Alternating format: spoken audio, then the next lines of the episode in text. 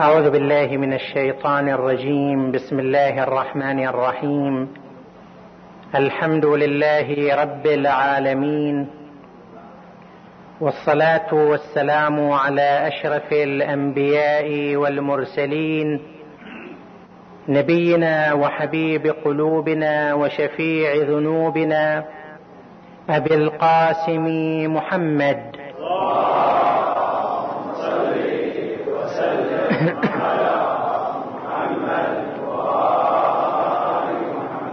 صلى الله عليه وعلى آله الطيبين الطاهرين المعصومين. قال الله العظيم في كتابه الحكيم بسم الله الرحمن الرحيم.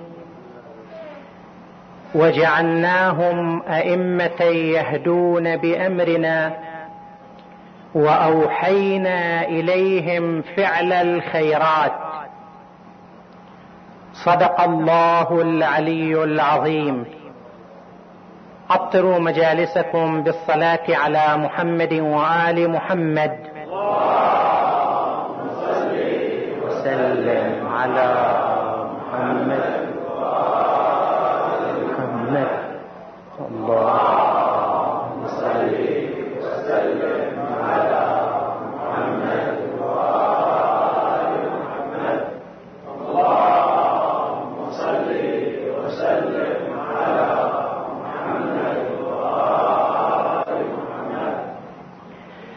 ولد الإمام جعفر بن محمد الصادق. صلوات الله وسلامه عليه في المدينة المنورة. صبيحة اليوم السابع عشر من شهر ربيع الأول. يعني يوم ميلاد رسول الله صلى الله عليه وآله. على أرجح الروايات عندنا. في سنة ثمانين هجرية. وفي رواية أخرى سنة ثلاثة وثمانين هجرية. حديثنا هذه الليلة عن المكونات التربوية لشخصية الإمام الصادق عليه السلام. كيف تكونت هذه الشخصية العظيمة؟ وما هي المكونات والعوامل التي صنعت للإمام هذه المكانة العظيمة المميزة؟ وسنتحدث إن شاء الله عن مكونات ثلاثة لشخصية الإمام الصادق. اولا الاختيار والاصطفاء الإلهي. طبعا نحن كمسلمين كمؤمنين إن شاء الله نؤمن بالغيب.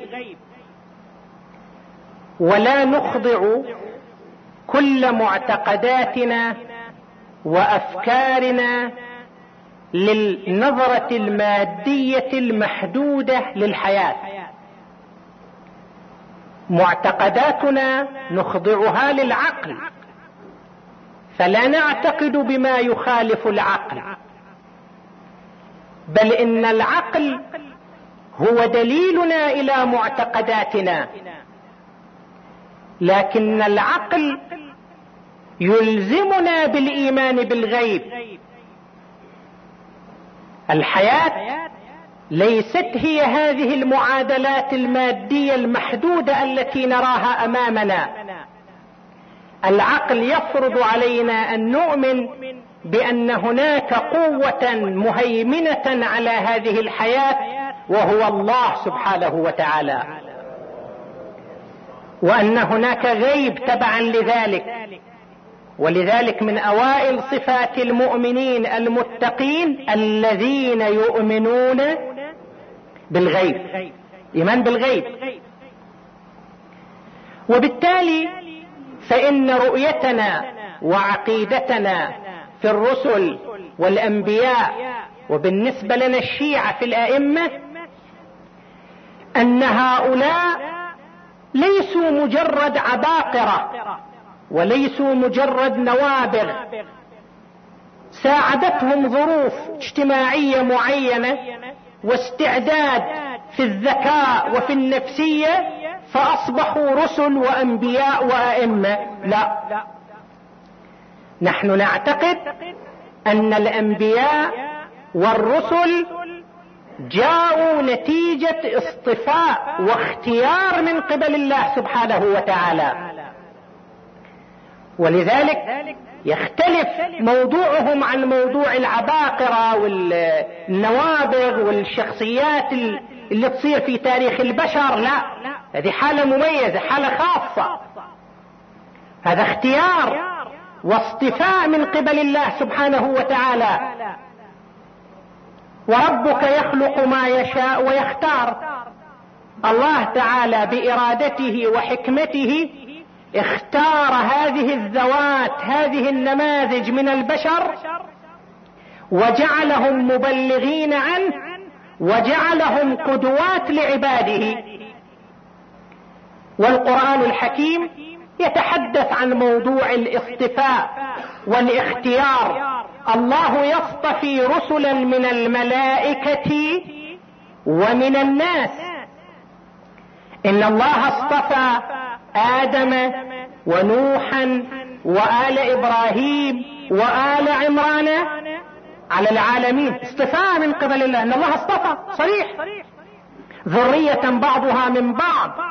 والله سميع عليم.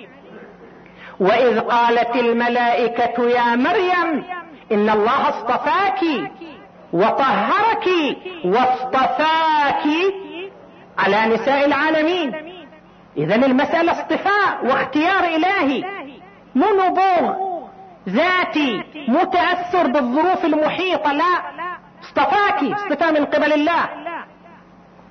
وبالنسبة إلى طالوت الله سبحانه وتعالى يقول إن الله اصطفاه عليكم وزاده بسطة في العلم والجسم.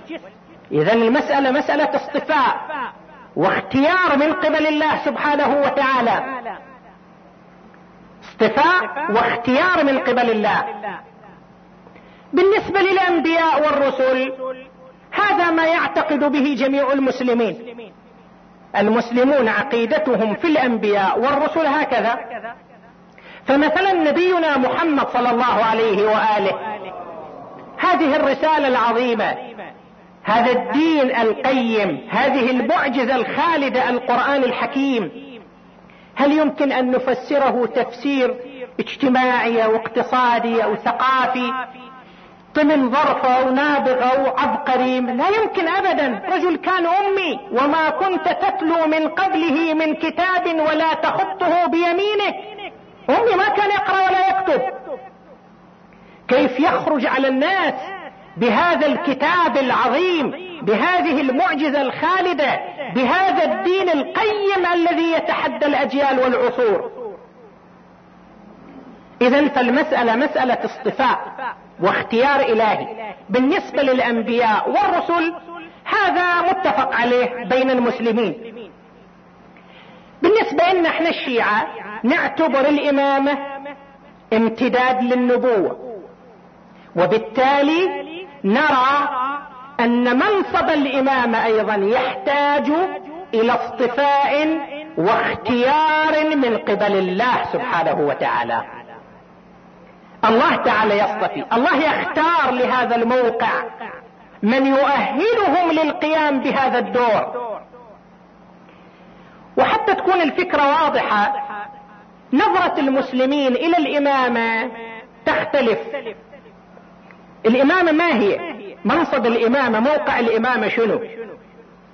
هناك نظرتان رئيسيتان. هناك نظرة تنظر إلى الامامة باعتبارها تفويض اجتماعي إدارة اجتماعية.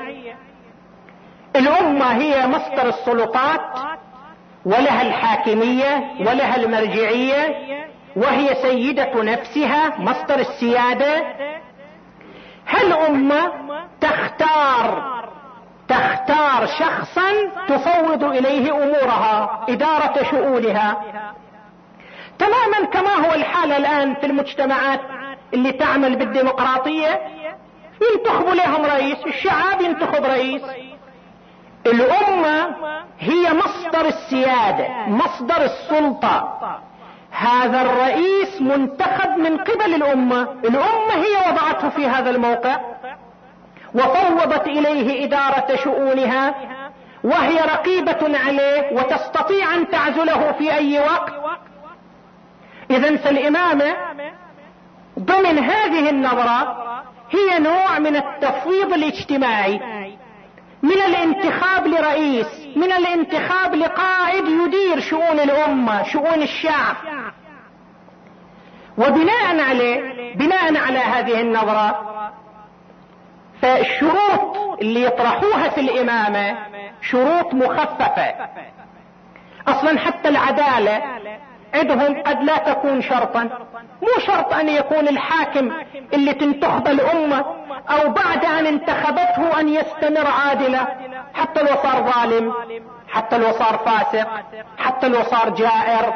لا ينخلع لا ينعزل بمجرد فسقه بمجرد ظلمه بمجرد فساده. مو شرط. ونصوص يحتجوا بنصوص وروايات وواقع تاريخي. أيضا من تولى عليكم فاسمعوا له واطيعوا. فإن عمل بكتاب الله أثيب وأجرتم. وإن خالف كتاب الله عوقب وأثبتم. ثم عليكم من اللي يسوي خليه يسوي. ولذلك أفتى كثير من علماء المسلمين الذين يؤمنون بهذه النظرة للإمامة بعدم جواز الخروج على الخليفة. على السلطان على الحاكم. كما هو صريح فتوى ابن تيمية ومن تبعه من العلماء يقول للحاكم حتى لو كان عنده فساد الخروج عليه يسبب فساد أكثر من الفساد اللي يصدر منه. إيجاد الفتنة يسبب ظلم أكثر من الظلم اللي الحاكم يقوم به ولذلك لا يجوز الخروج عليه. فبناء على هذه النظرة حتى العدالة أيضا مو شرط أساسي ورئيسي. صارت خير إن شاء الله. ما صار عادل بعدها خلاص يمشي الحال. ناقشوا حول الاجتهاد. هل لازم الخليفة سلطان الحاكم يكون مجتهد؟ أكثرهم يرون أنه يكفي فيه ما يؤهله للتصدي لمنصب القضاء. إذا كان بمستوى قاضي من قضاة المسلمين عند هالمستوى من العلم؟ بالدين هذا يكفي أكثر من هذا ما يحتاج. فبناء على هالنظرة نظرت أن الامامة تفويض اجتماعي. المسألة لا تحتاج لا إلى اصطفاء ولا إلى اختيار ولا إلى الشروط اللي إحنا نؤمن فيها. النظرة الثانية اللي نؤمن فيها إحنا الشيعة. إحنا رأينا أن الامامة منصب إلهي مو تفويض اجتماعي. إحنا رأينا أن الامامة امتداد للنبوة امتداد للنبوة. نعم. في حالة عدم وجود الإمام المعصوم مثل عصر الغيبة كعصرنا الحالي يجي ذاك الموضوع. الأمة هي تختار لها من يقودها ضمن الشروط ضمن شروط وضمن ضوابط معينة. أما في الأصل لا. نرى أن الإمام امتداد للنبوة وهي منصب إلهي. كما أن الله تعالى هو الذي يختار النبي للناس. الله ما فوض لنا اختيار النبي. وإلا كان يقول يا ناس سووا انتخابات. كم واحد خلي يرشحوا نفسهم للنبوة؟ واللي يحصل أكثرية الآراء هو خلاص يصير نبي وقالوا لولا أنزل هذا القرآن على رجل من القريتين. عظيم. أهم يقسمون رحمة ربك. المسألة مو مو أنت تتحكم أنت تقرر. وين الله يخلي نبوته؟ الله أعلم حيث يجعل رسالته. فإحنا نعتقد أن الامامة امتداد للنبوة. كما أن النبوة اختيار واصطفاء من قبل الله الإمام أيضا نعتقد أنه يجب أن يكون مصطفى ومختار من قبل الله وهناك نص عليه الامامة بالنص.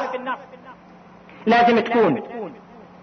وطبعا إحنا ما نريد ندخل في بحث عقائدي جدلي لترجيح هذه النظرة على تلك لأن هذا يحتاج إلى وقت. لكن نقول بناء على هذه الرؤية والنظرة الإمام باعتبار مفترض الطاعة وباعتبار أنه يبلغ عن الله ما يقوله للناس إنما يكشف عن حكم الله كما تحدثنا البارحة. وأيضا فهو قدوة قوله حجة فعله حجة تقريره حجة هو قدوة حجة لله على الناس. اذا فلا بد وأن يكون معصوما. لازم يكون معصوم. وإلا شلون واحد؟ الله تعالى يجعله حجة على الناس ويأمر الناس بطاعته وما يقوله هو تبليغ عن الله تعالى. إذا جاز عليه الخطأ إذا جاز عليه الانحراف يصير إشكال في العقيدة يصير إشكال في التطبيق. فلا بد وأن يكون معصوما وبالتالي لا بد وأن يكون معد من قبل الله لهذا الموقع. كما أن النبي معد من قبل الله. الأنبياء شلون تتكون شخصياتهم؟ الأنبياء كيف تتكون شخصياتهم؟ أليس باصطفاء واختيار من الله؟ وإذ قال الله يا موسى إني اصطفيتك برسالاتي وبكلامي.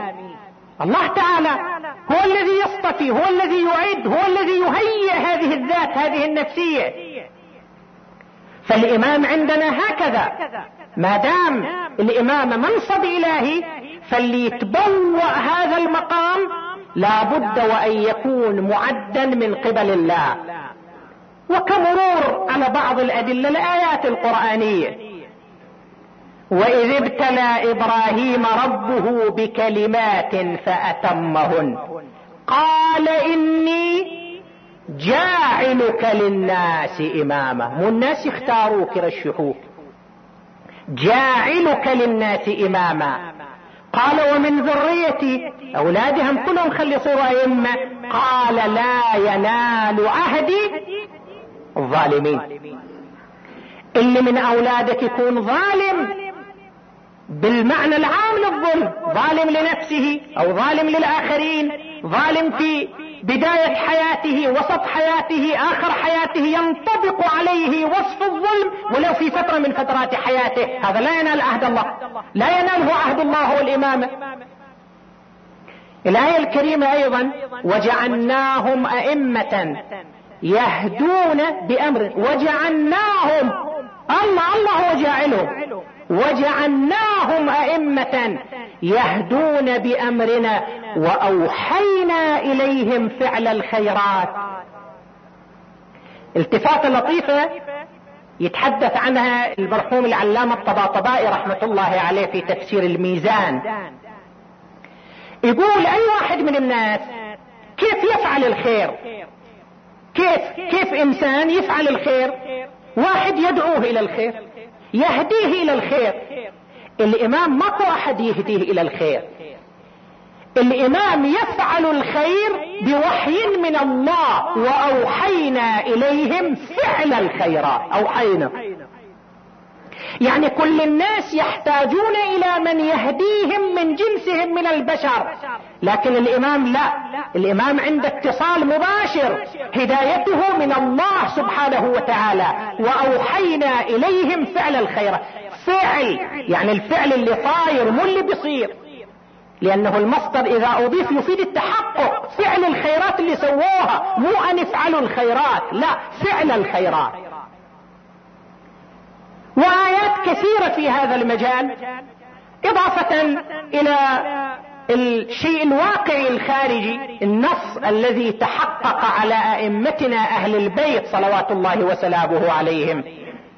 من خلال آية التطهير إنما يريد الله ليذهب عنكم الرجس أهل البيت ويطهركم تطهيرا. وما نحتاج نناقش لأنه أنتم سامعين أكثر من مرة. هذه الآية نزلت في أهل البيت عليهم السلام. الروايات الواردة عن رسول الله صلى الله عليه وآله إني مخلف فيكم الثقلين كتاب الله وعترتي أهل بيتي ما إن تمسكتم بهما لن تضلوا بعد. خلى العترة قرينة للقرآن عديل للقرآن. وكما أن القرآن ما في أي احتمال خلل. أهل البيت أيضا ما في أي احتمال خلل. أهل بيتي فيكم كسفينة نوح وروايات كثيرة في هذا المجال.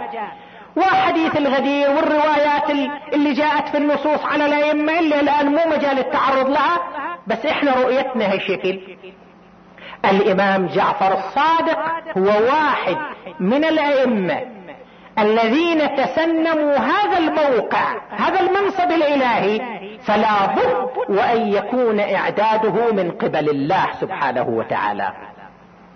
هذا المكون الأول الاصطفاء والاختيار الإلهي من قبل الله سبحانه وتعالى وإعداده لتبوء هذا المقام. المكون الثاني وهو يعني المكونات التالية مكونات مساعدة أو محققة يعني وسيلة لتحقيق الشيء الأول والا الأصل هو الإعداد الإلهي. المكون الثاني هو الوراثة. كون الإمام قد انحدر من أصلاب طاهرة وأرحام مطهرة لم تنجسها الجاهلية بأنجاسها. الوراثة طبعا كمسألة علمية مبحوثة ومعروفة ومفروغ منها. أن الصفات النفسية والأخلاقية والسلوكية تتوارث وتتناقل عبر الأجيال شأنها شأن الصفات الجسمية. هذا شيء واضح وإحنا ما بصدد التحدث حوله. تعالوا نتحدث شيئا عن الأسرة والعائلة التي انحدر منها الإمام جعفر الصادق عليه السلام. طبعا أشير إلى أن البعض من الإخوة المستمعين يقترح معالجة بعض المواضيع والقضايا الاجتماعية وإن شاء الله من خلال حديثنا عن حياة الإمام الصادق وتعاليمه وتوجيهاته وأفكاره نأمل أن نوفق إن شاء الله لمناقشة مختلف القضايا. وهالبحوث الأولية اللي نطرحها حتى تكون تمهيد إلنا للدخول في رحاب حياة وسيرة الإمام الصادق صلوات الله وسلامه عليه. الأسرة والعائلة اللي انحدر منها الإمام الصادق. أبوه الإمام محمد ابن علي الباقر. الإمام الباقر إمام عظيم من أئمة المسلمين. يكفي أن نشير إلى أن رسول الله نبينا محمد صلى الله عليه وآله قد بشر به بشر به وبلغ إليه التحية والسلام. الرواية الواردة عن جابر بن عبد الله الأنصاري وموجودة في أكثر من مصدر من مصادر الحديث في كتب المسلمين. جابر يقول كنا يوما جلوسا عند رسول الله وكان الحسين حاضر. حسين جالس عند رسول الله. وإذا برسول الله يقول يولد لولدي هذا وأشار إلى الحسين. ولد يقال له علي بن الحسين سيد العابدين. فإذا كان يوم القيامة نادى مناد أين سيد العابدين؟ فيقوم ولدي هذا ولد الحسين يتخطى رقاب الخلائق. ويولد لعلي ولد يكون اسمه كاسمي وشمائله كشمائلي. يبقر العلم بقرا يا جابر إذا أدركته فأبلغه عني السلام. وبالفعل جابر بعدين أدرك محمد ابن علي الباقر وأبلغه السلام عن جده رسول الله صلى الله عليه وآله.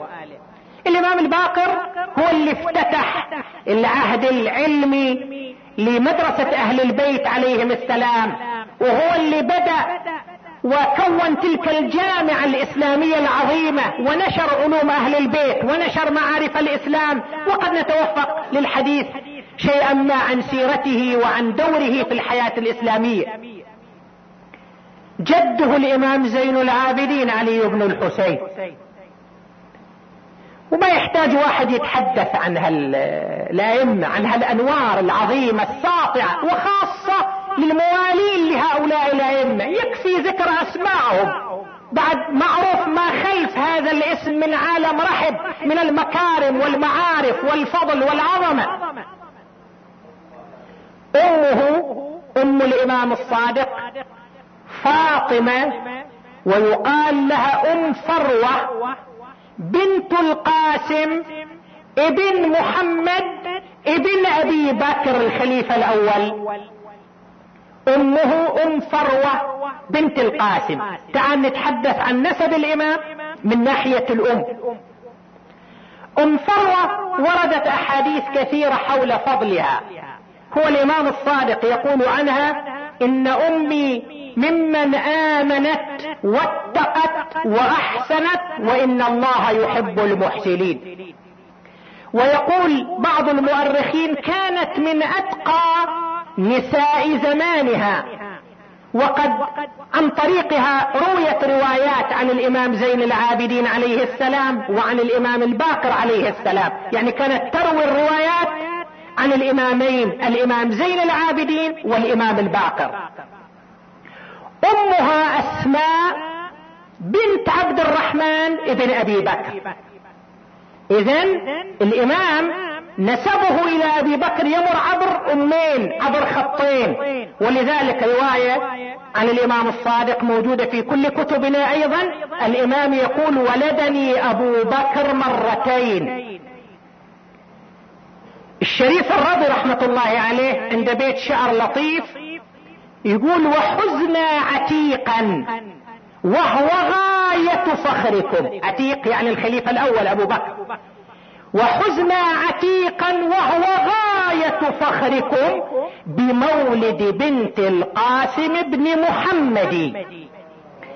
يعني عبر الإمام الذي ولد غاية فخركم هو الخليفة أبو بكر وإحنا حزنة. وحزنا عتيقا. وهو غاية فخركم بمولد بنت القاسم بن محمد. طيب هذه أم فروة؟ أم الإمام الصادق. أبوها القاسم ترجمته كتب السير والرجالات اللي تتحدث عن الرجال. فتحدثوا عنه باعتباره من أبرز فقهاء المدينة. الشيخ أبو زهرة في كتابه عن الإمام الصادق يقول يعتبر القاسم ابن محمد ابن أبي بكر واحد من سبعة فقهاء كانوا بارزين في المدينة المنورة. وكان فقيها ورعا محدثا يعرض الحديث على كتاب الله هذا كلام أبو زهرة على كتاب الله وعلى المعروف من سنة رسول الله وكان على مستوى من الكياسة والحزم وبعد النظر حتى أن الخليفة عمر بن عبد العزيز قال لو كان لي من الأمر شيئا لاستخلفت القاسم على أمور المسلمين. وقال عنه علماؤنا كما في معجم رجال الحديث للمرحوم السيد الخوي رحمة الله عليه يقول هو من ثقات مولانا زين العابدين علي بن الحسين. من ثقات الإمام زين العابدين. وهو أيضا بالمناسبة يصير ابن خالة زين العابدين. لأن أمة تصير أخت أم الإمام زين العابدين شاه فهو ابن خالته. سمع من الإمام زين العابدين وأيضا استفاد من الإمام الباقر وكان ثقة للإمامين الإمام زين العابدين والإمام الباقر. وتوفي سنة مية وثمانية هجرية. 108 هجرية توفي القاسم ابن محمد ابن أبي بكر اللي هو يصير جد الإمام الصادق. القاسم أبوه محمد ابن أبي بكر. ومحمد ابن أبي بكر أعتقد أكثر الإخوة سامعين عنه. ربيب أمير المؤمنين علي بن أبي طالب. أمه أسماء. تزوجها الإمام عليه السلام بعد وفاة أبي بكر. وكان ابنها محمد عدها فجابت معاها طبعا إلى بيت الإمام. فتربى في حجر أمير المؤمنين علي بن أبي طالب. وكانت له علاقة شديدة بالإمام. حارب مع الإمام في حروبه حتى في حرب الإمام. حرب الجمل اللي هو ضد معسكر عائشة وعائشة تصير عمته عائشة تصير عمته عفوا أختة. محمد بن أبي بكر تصير أختة. مع ذلك هو قاتل في معسكر الإمام في مقابل معسكر عائشة وأبلى بلاء حسنا. محمد بن أبي بكر والله أمير المؤمنين علي بن أبي طالب عليه السلام ولاية مصر. كان والي على مصر. ومصر كان يسيل لها لعاب معاوية وعمر بن العاص لأن كان فيها خراج عظيم. حاول معاوية بمختلف الطرق أن يستميل إليه محمد بن أبي بكر. وأساليب معاوية معروفة يعني احتواء ومناصب وفلوس وإغراءات. حاول ويا محمد بن أبي بكر بمختلف الطرق والأساليب والوسائل؟ وكل ما سلك طريق وصل إلى طريق مسدود ما في مجال. حتى يوم من الأيام كان يحكي ويا عمرو بن العاص بما معناه ان إحنا ما قادرين نشيخ على هذا محمد بن أبي بكر. الوسائل اللي نأثر فيها على غيره ما قاعدة تفيد وياه. فقال له عمرو بن العاص وهل تؤثر على محمد بن أبي بكر؟ وقد تشرب حب ابن ابي أبي تراب. علي بن أبي طالب تشرب حب علي وين تقدر تاثر عليه. خلاص الحب أصبح متعمقا في نفسه. مقتنع مبدئي. ما يمكن أن يتأثر بالإغراءات وبمختلف الأساليب والوسائل. جهز معاوية جيش للسيطرة على مصر. للسيطرة على مصر. وإجا الجيش في قصة مطولة لا شأن لنا بها وبتفاصيلها وخاض معهم محمد ابن أبي بكر معركة قوية وعنيفة. قتل أكثر قادة جيشه لأن جيش معاوية كان أقوى أكثر عددا وعدة. قتل أكثر قادة جيشه هو أدركه العطش أسروه لكنه كان مستمرا في مقاتلتهم وتحديهم. ثم أمروا بضرب عنقه وأخذوا جثته ووضعوها في جثة حمار ميت وأحرقوها. محمد بن أبي بكر. طبعا أخته عائشة تألمت كثيرا لما بلغها خبر مقتله وكما تقول بعض الروايات صارت تدعو على معاوية وعمر بن العاص دبر كل صلاة لقتلهم أخاها بتلك الطريقة ولكن الحزن الأكبر وقع على قلب أمير المؤمنين علي بن أبي طالب. الإمام علي يقول ما جزعت لقتل أحد منذ دخلت هذه الحرب كجزعي على مقتل محمد بن أبي بكر. كان والله لي ربيبا وكنت أعده ولدا وكان بي بارا. وأتحدث عن فضله وعن مكانته عنده وكان يبكي بتألم لما بلغه خبر مقتله وشهادته. جاء إليه من قدم من الشام قال يا أبا الحسن ما رأيت في الشام سرورا كسرورهم بخبر مقتل محمد بن أبي بكر. قال والله إن حزننا عليه كسرورهم بقتله بل أكثر من ذلك. هذا جد الإمام الصادق من ناحية الأم. اذا الإمام الصادق انحدر إضافة إلى جده الأعلى من ناحية الأم الخليفة أبو بكر خب معروف أيضا عند المسلمين. الإمام الصادق انحدر من هذه العائلة ومن هذه الأسرة. أرحام أصلاب طاهرة وأرحام مطهرة. وهذا يأثر وهذا عامل مساعد للإعداد والتهيئة الإلهية لكي يحتل الإمام الصادق عليه السلام هذا الموقع العظيم المحدد له. المكون الثالث هو المكون التربوي. تربية. التربية تربية يعني شنو؟ الإنسان حينما يتلقى تربية صالحة من عائلته من أبويه هذه التربية تترك أثرها الأساس والمصير على حياة الإنسان وسلوك الإنسان. وطبعا نريد نتحدث عن التربية وآثار التربية لأن هذا شيء واضح. كل مولود يولد على الفطرة حتى يكون ابواه هما اللذان يهودانه أو ينصرانه أو يمجسانه. تربية لها أثر.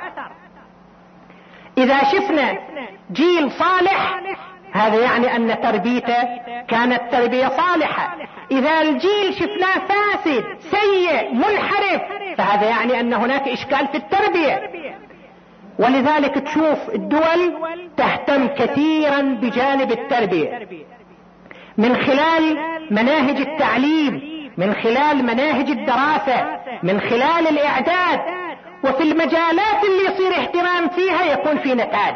المجالات اللي يصير في إهمال فيها طبعا تصير في نتائج وخيمة.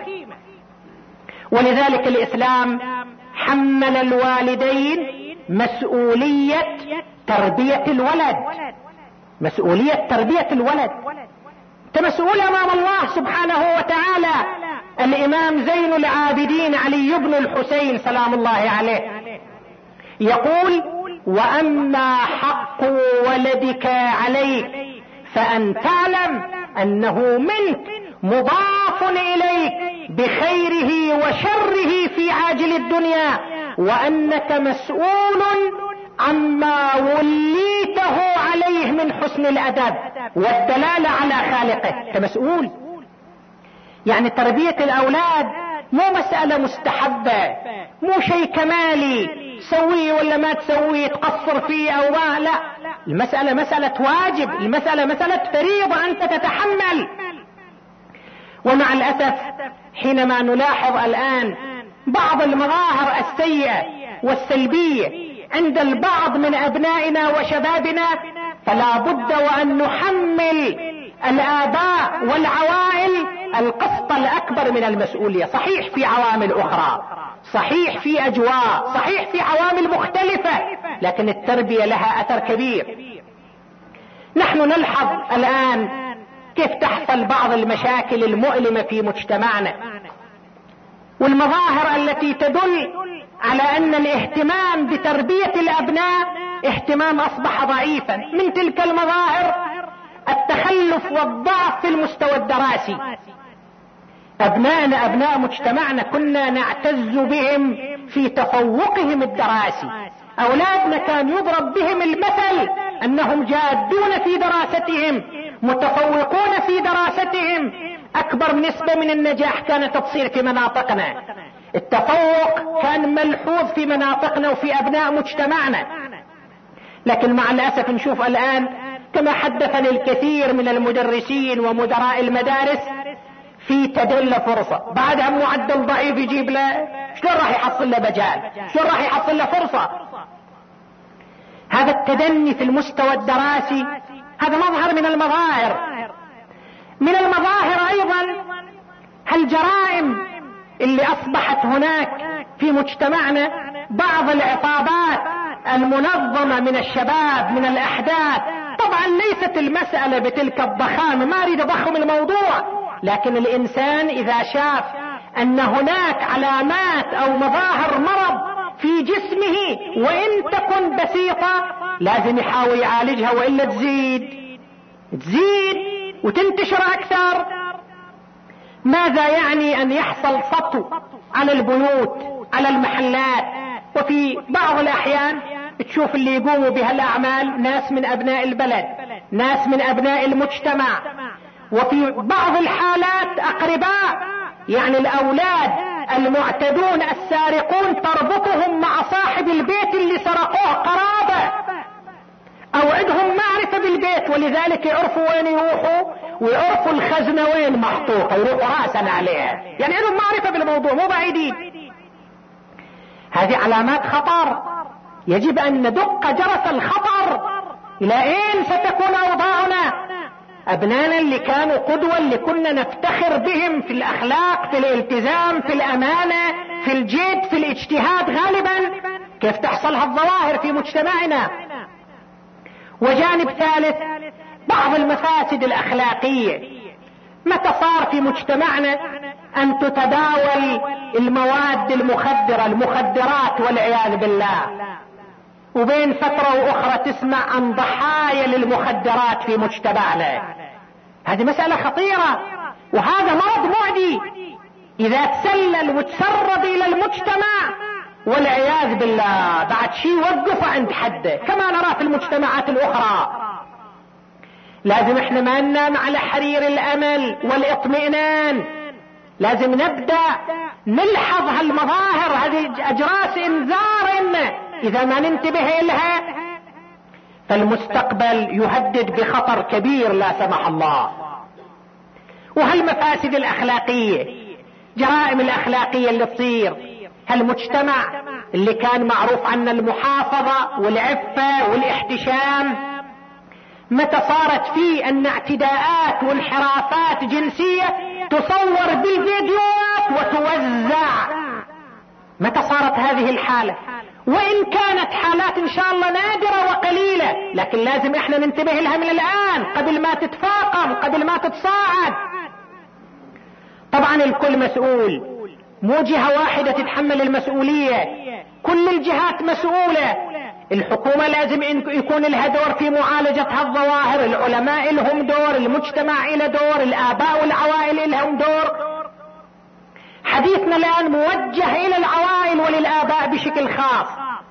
طبعا بعض الآباء يقوم بواجبه يتحمل كل مسؤوليته لكن بعد ما يتوفق في إصلاح ولده. هذا معذور. وعندنا نماذج في التاريخ. نبي الله نوح عليه السلام ما قدر يأثر على ابنه. هذا واضح. يعني مو دائما إذا الولد انحرف وفسد هذا بسبب تقصير الأب. لا. أكو عوامل ثانية قد تكون مسؤولة. لكن غالبا ما يكون للأب ويكون للتربية تأثير كبير في تحصين الولد من الفساد ومن الانحراف. أصبح الكثير من الآباء مشغولين عن ابنائهم وهذه ظاهرة ملحوظة. تشتكي منها العوائل يشتكي منها الأولاد. الأب مشغول في عمله. يجي من عمله عنده شلة اصدقاء هم يقعد وياهم. إذا خلص من أصدقاء عنده برامج في التلفزيون هم يريد يشاهدها. بعض الأحيان هم عنده التزامات دينية بيروح المسجد بيروح يتسمع بيروح مناسبات. زين وين حصة أهلك؟ وإن لأهلك عليك حقا. الأب لازم يخصص من وقته يوميا فترة معينة يجلس مع أبنائه يجلس مع عائلته يتفقد أمورهم أوضاعهم. يتحدث معهم يتحاور معهم يتعامل معهم كصديق مو كسلطة ضوية مفروضة. وشوف إيش عندهم ما عندهم يتفقد أمورهم. بعض الآباء مع الأسف بسبب انشغاله وإذا كلمته يقول مشغول. مشغول؟ مشغول بشنو؟ أنت ليش تروح تكد وتشتغل حتى توفر لقمة العيش لأبنائك؟ إصلاحهم وتربيتهم لا يقل أهمية عن توفير لقمة العيش لهم بل أهم. تشتغل حتى تشتري لهم أحسن ثياب حتى تجيب لهم أحسن طعام حتى تشتري لابنك سيارة. لكن هذا إيه، مو هو الشيء الأساسي المطلوب. هذه كلها أشياء جزئية. الشيء الأساسي أن تحسن أدبه. إذا ابنك كان مؤدب صالح يسوى الدنيا وما فيها. فلذلك لازم الواحد يصرف من وقته. ومن هنا نفهم الحديث الشريف رسول الله صلى الله عليه وآله. أمام أصحابه يقول ويل ويل لأولاد آخر الزمان من آبائهم. ويل للأولاد من آبائهم. الصحابة قالوا يا رسول الله من آبائهم المشركين. قال لا من آبائهم المؤمنين المسلمين. قالوا وكيف يا رسول الله؟ قال إنهم يهملونهم ولا يعلمونهم الفرائض ولا يحسنون تأديبهم. هذا وين؟ هذه مسؤولية أمام الله سبحانه وتعالى. فلازم الواحد يصرف وقت على أهله وعلى عائلته. واحد موجه تربوي في إحدى المدارس في مدرسة. كان يشكو لي عن هالحالات. يقول بعض الأحيان اتصل في بيت. حول تغيب التلميذ مثلا. أن الولد ليش دا يغيب؟ ماذا يواظب على المدرسة؟ ماذا يحضر المدرسة؟ يقول تكلمني الأم. أنا أشكو لها غياب ولدها عن المدرسة. الأم تقوم تشتكي لي غياب الأب عن بيته. أقول لها وين أبو؟ تقول وين أبو؟ وين حضنينا الأبو؟ سافر رايح جاي. خاصة في بعض الحالات إذا كان عنده مثلا بيت ثاني زوجة ثانية وإذا هو ما مبرمج وقته على أساس العدالة وعلى أساس الاهتمام بعائلته هو يتزوج زوجة ثانية على أساس يرتاح بس الضحية يصير أولاده عائلته. الكلام مو على واحد يتزوج زوجة ثانية أو لا هذا بحث آخر بس لا يكونوا عيالك ضحية لا تكون عائلتك ضحية لا يكون أبنائك ضحايا. هذا من جانب ومن جانب ثاني. قد لا تكون المسألة تعالج بشكل فردي. يعني هالاب بوحده يحاول شلون يربي ابنه؟ وذاك الأب بوحده يفكر شلون يصلح ابنه؟ في بعض الأحيان المجتمع في حاجة إلى تفكير جمعي. لازم نفكر في برامج تربوية لأبنائنا. فكر في برامج من تصير عطل المدارس. شو يسووا أولادنا في عطلة المدرسة؟ ثلاثة أشهر أربعة أشهر شو يسوون؟ ليش ما نفكر لهم في برنامج؟ كل واحد بوحده يمكن ما يقدر يسوي شيء لكن إذا التقت الآراء والإرادات والتطلعات والمجتمع حس بالمسؤولية يصير تفكير كيف نعمل برامج جمعية لأبنائنا. في بعض الأحيان تشوف الأنشطة اللي تصير لهداية الشباب ولتوجيه الشباب دروس تعاليم دورات برامج. مع الأسف هالبرامج تشوفها محاربة. ما في تفهم إلها من قبل المسؤولين من قبل العوائل من قبل الأهالي. إذا ما تصير هالبرامج إذا ما تصير هالمؤسسات الاجتماعية التربوية كيف نحصن الجيل؟ كيف نربي ناشئتنا تربية صحيحة وسليمة؟ طبعا هذا كله بين قوسين حول مسألة التربية. نعود إلى إمامنا الإمام جعفر الصادق سلام الله عليه. والتربية التي تلقاها. التربية من أهم أركانها وأعمدتها أن يكون الأب قدوة. الأب الأم العائلة يصيروا قدوات.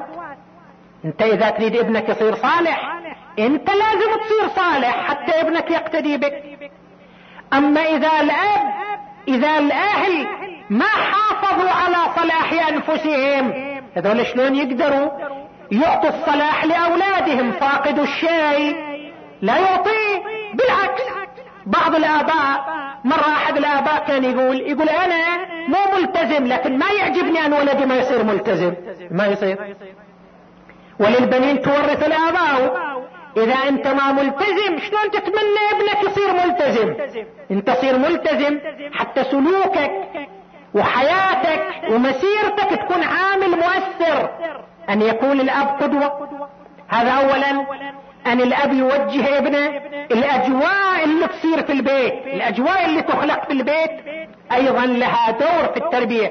الإمام الصادق عليه السلام عاش في ظل أي قدوات. قمة العبادة الوعي المعرفة الالتزام. عاش في ظل جده زين العابدين علي بن الحسين. وفي ظل أبيه الإمام محمد الباقر. كما قلنا الإمام ولد سنة ثمانين للهجرة وقيل ثلاثة وثمانين. والإمام زين العابدين عليه السلام توفي سنة مية وأربعة عشر للهجرة. مية وأربعة عشر توفي. يعني شنو؟ عفوا مو مية وأربعة عشر مية وأربعة. يعني الإمام عليه السلام عاش في كنف جده زين العابدين عليه السلام هذه الفترة وهو يستضيء بأنوار جده زين العابدين. عفوا أنا اشتبهت في التاريخ. الإمام زين العابدين توفي سنة أربعة وتسعين هجرية. عفوا. أربعة وتسعين؟ فعاش الإمام في ظل جده اربعة عشر سنة.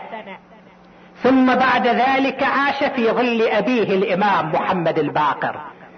تعال شوف هالبيت اللي عاش فيه الإمام الصادق. ماذا رأى الإمام الصادق من جده زين العابدين؟ زين العابدين كان يشتري العبيد لأن كان ذاك الوقت متوفرين. وفي شهر رمضان بالذات في أواخر شهر رمضان. آخر ليلة من شهر رمضان. ما يبقى عند عبد أكثر من سنة. حتى لو اشترى قبل رمضان بأيام. آخر ليلة من شهر رمضان يجمع العبيد كلهم. ثم يصارح كلا منهم بأخطائه وتقصيراته. ثم يعتقهم كلهم. كلهم يعتقهم ثم يخاطب الله سبحانه وتعالى ويطلب منهم أن يدعوا وان يؤمن على دعائهم.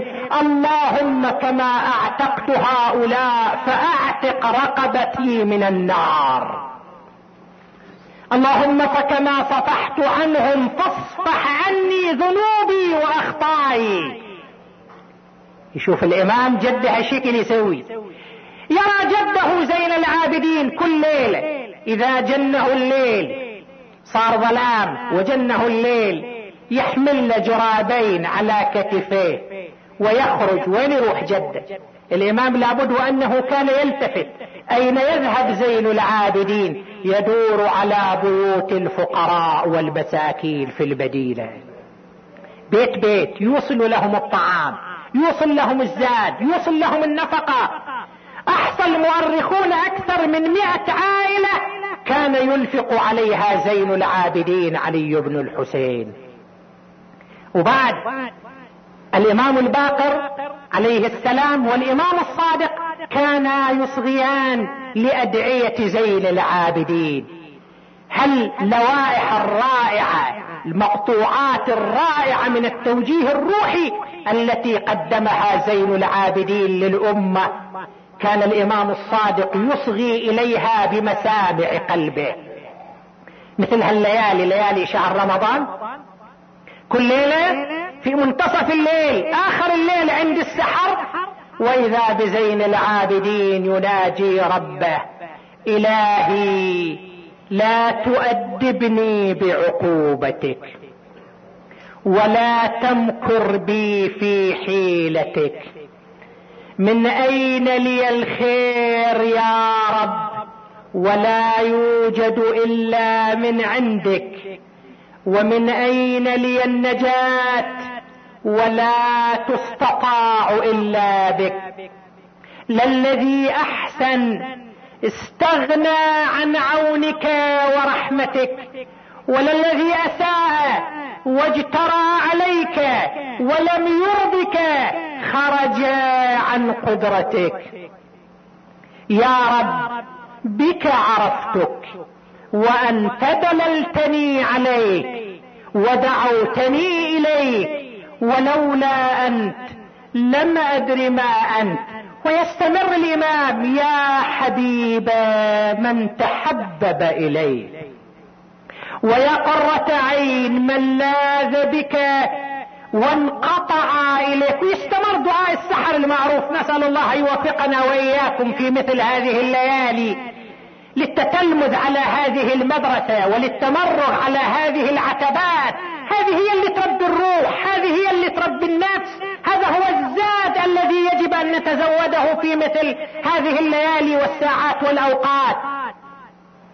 الإمام صادق كان يسمع هالكلمات يسمع هالجمل. ومعروف كيف كانت عبادة زين العابدين سئلت جارية له عن عبادته قالت اطلب أم أختصر؟ قالوا اختصري. قالت والله ما قدمت إليه طعاما في نهار ولا فرشت له فراشا في ليل. مقبل على العبادة مقبل على الانقطاع إلى الله سبحانه وتعالى مع قيامه بسائر مهامه. طاووس يدخل منتصف الليل البيت الحرام ويسمع ذاك اليليد ويسمع تلك المناجات إلهي غلقت الملوك أبوابها وأقامت عليها حجابها وبابك مفتوح للسائلين.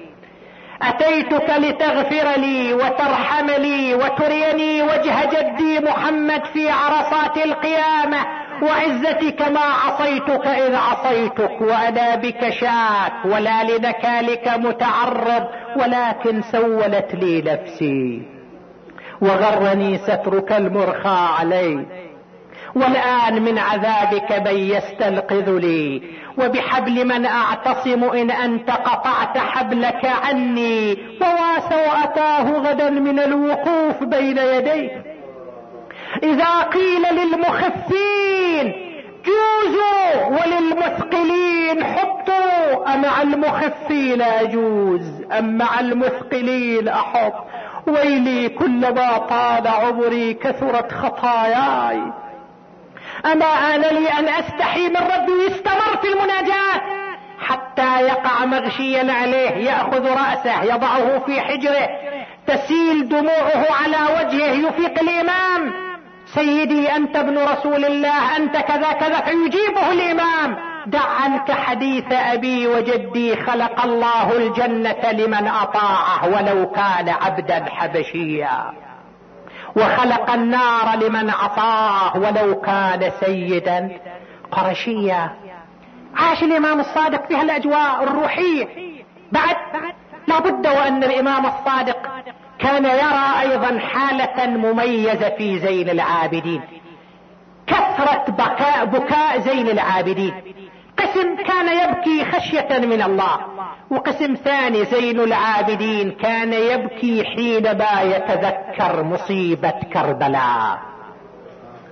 طبعا الإمام الصادق ما أدرك واقعة كربلاء لكن كان بيته وكان جده زين العابدين كان يعيش في قضية كربلاء. قضية كربلاء كانت حاضرة في حياة الإمام الصادق منذ نعومة أظفاره منذ أن تفتقت مسامعه بصره شاف جد زين العابدين. كما تقول الروايات ما قدم له طعام ولا شراب إلا ومزجه بدموعه يخاطب كل واشرب. قال كيف اكل وكيف أشرب؟ وقد ذبح أبي الحسين العطشان الجائعة طبعا المسألة اولا قضية كربلاء مأساة بالفعل أليمة وشديدة وقاسية وخاصة بالنسبة لمن عاصرها وعايش أحداثها.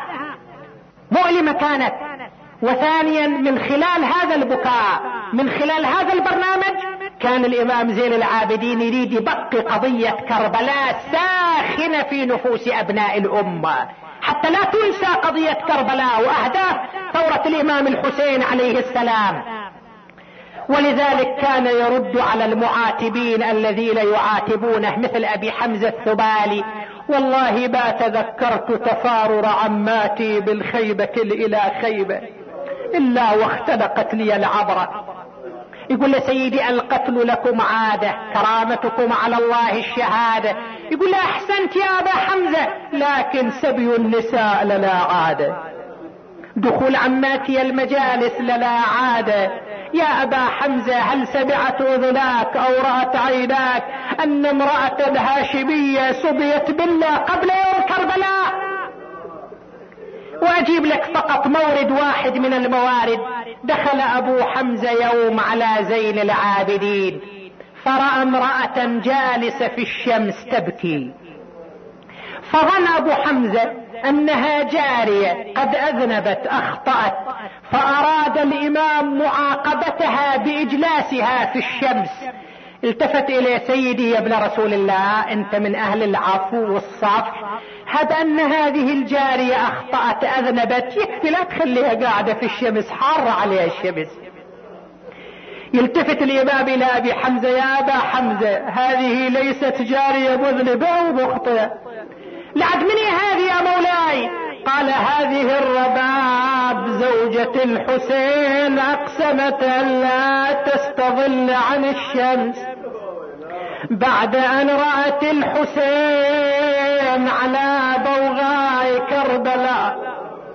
يا أبا حمزة تريد تتأكد؟ تريد تعرف شو تقول هذه المرأة المثكولة المصابة؟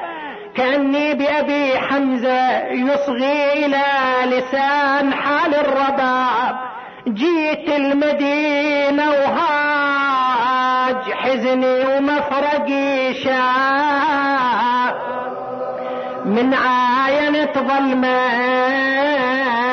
وخلي ديار الأحباب وحياة راسك يا يا ضي العينين يحسين من يوم عاشر بالمحرم يا ضي ما هومت عيني ولا بطلت لولي كل ساعة تتمثل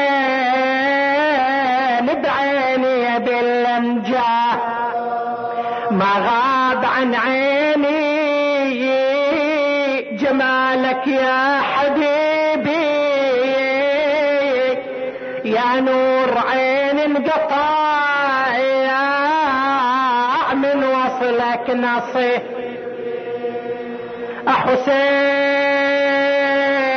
بعدك لا هنا عيشون